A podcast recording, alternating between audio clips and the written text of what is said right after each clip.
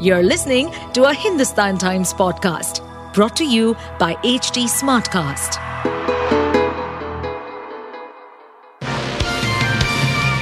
Hello, these are the top news for the day.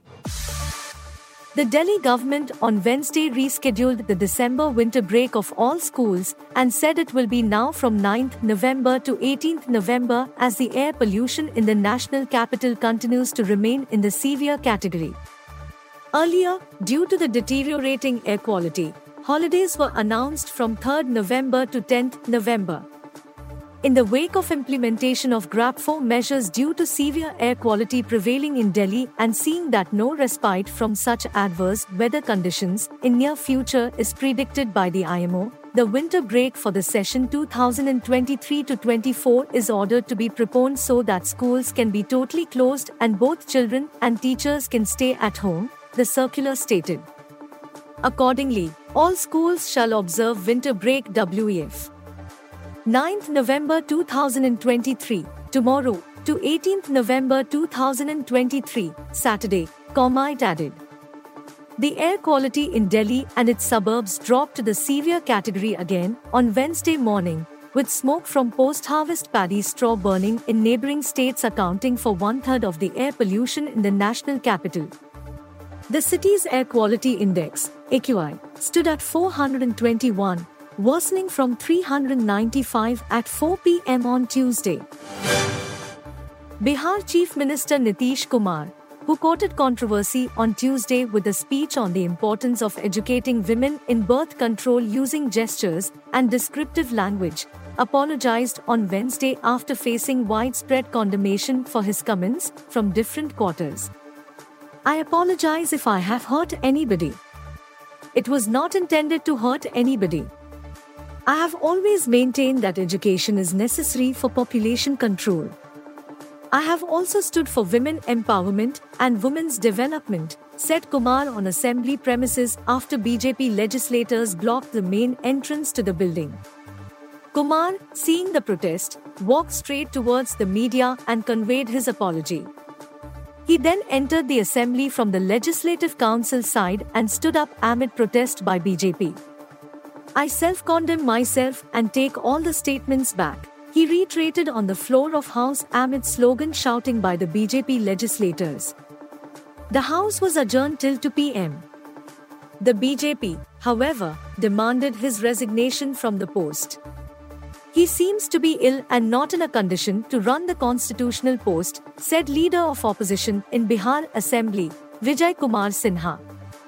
We demand resignation.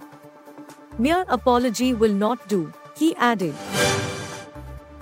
Senior BJP leader Manjinder Singh Sirsa on Wednesday claimed that Arvind Kejriwal didn't appear before the Enforcement Directorate earlier in connection with the money laundering case associated with the now scrapped Delhi's excise policy because he wants to convince his MLAs so that his wife, Sunita Kejriwal, is elected as the CM. One senior Aam Aadmi Party, AAP, leader has told me that all the MLAs had rejected the proposal saying it will ruin the party over allegations of dynastic politics if Kejriwal's wife is elected as the CM, he said. He further claimed that the AAP MLAs had confronted Kejriwal over issues related to corruption charges against the party and building of Sheesh Mahal, a charge the BJP has been raising over alleged expenditure of nearly 40 crore rupees to renovate the official residence of Delhi CM. Sunita Kejriwal made headlines when a city court in Delhi issued summons on a complaint by Delhi Bharatiya Janata Party BJP Secretary Harish Khurana who alleged that she violated the Representation of the People Act. Since she was enrolled as a voter of two constituencies, Sahibabad, Uttar Pradesh, and Chandni Chowk in Delhi. However, the Delhi High Court has put a stay on the summons till the next hearing on the matter. Hamas has fired over 9,500 rockets towards Israel since 7 October when it stormed the country's cities and murdered 1,400 people, including women and children, Israel's foreign ministry's data has revealed. The attack had injured 7,198 people, out of which 342 are still in hospitals. The terror group is still holding 239 hostages, including 25 Thai nationals, 21 Argentinians, 18 Germans, 10 Americans, 7 French, 7 Russians, 4 Hungarians, 3 Poles, 3 Portuguese, 2 Brits, 2 Filipinos, 2 Romanians, and 2 Tanzanians. The Israel Airports Authority has said that 3,30,000 people have returned to Israel from abroad to join Operation Swords of Iron against Hamas.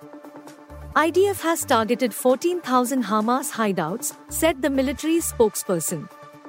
Israel's foreign minister Eli Cohen said the country will destroy Hamas. We will never forget and never forgive.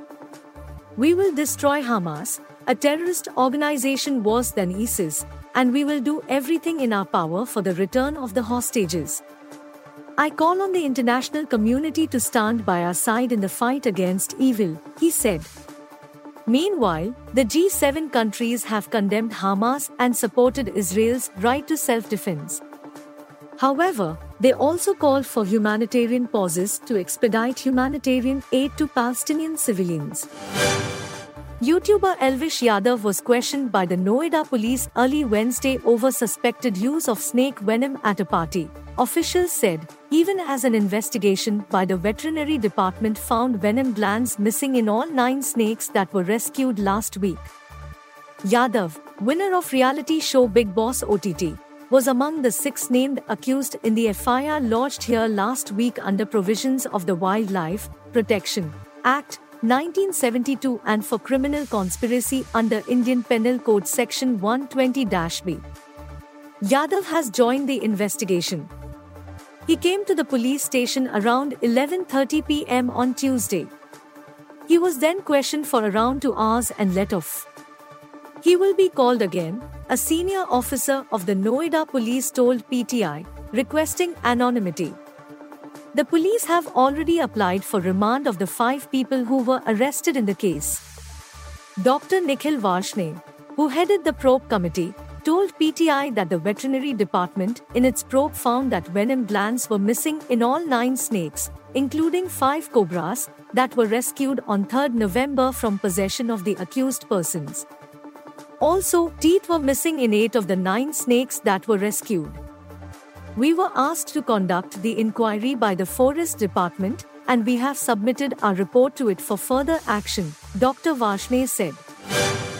You were listening to the HT Daily News Wrap, a beta production brought to you by HT Smartcast.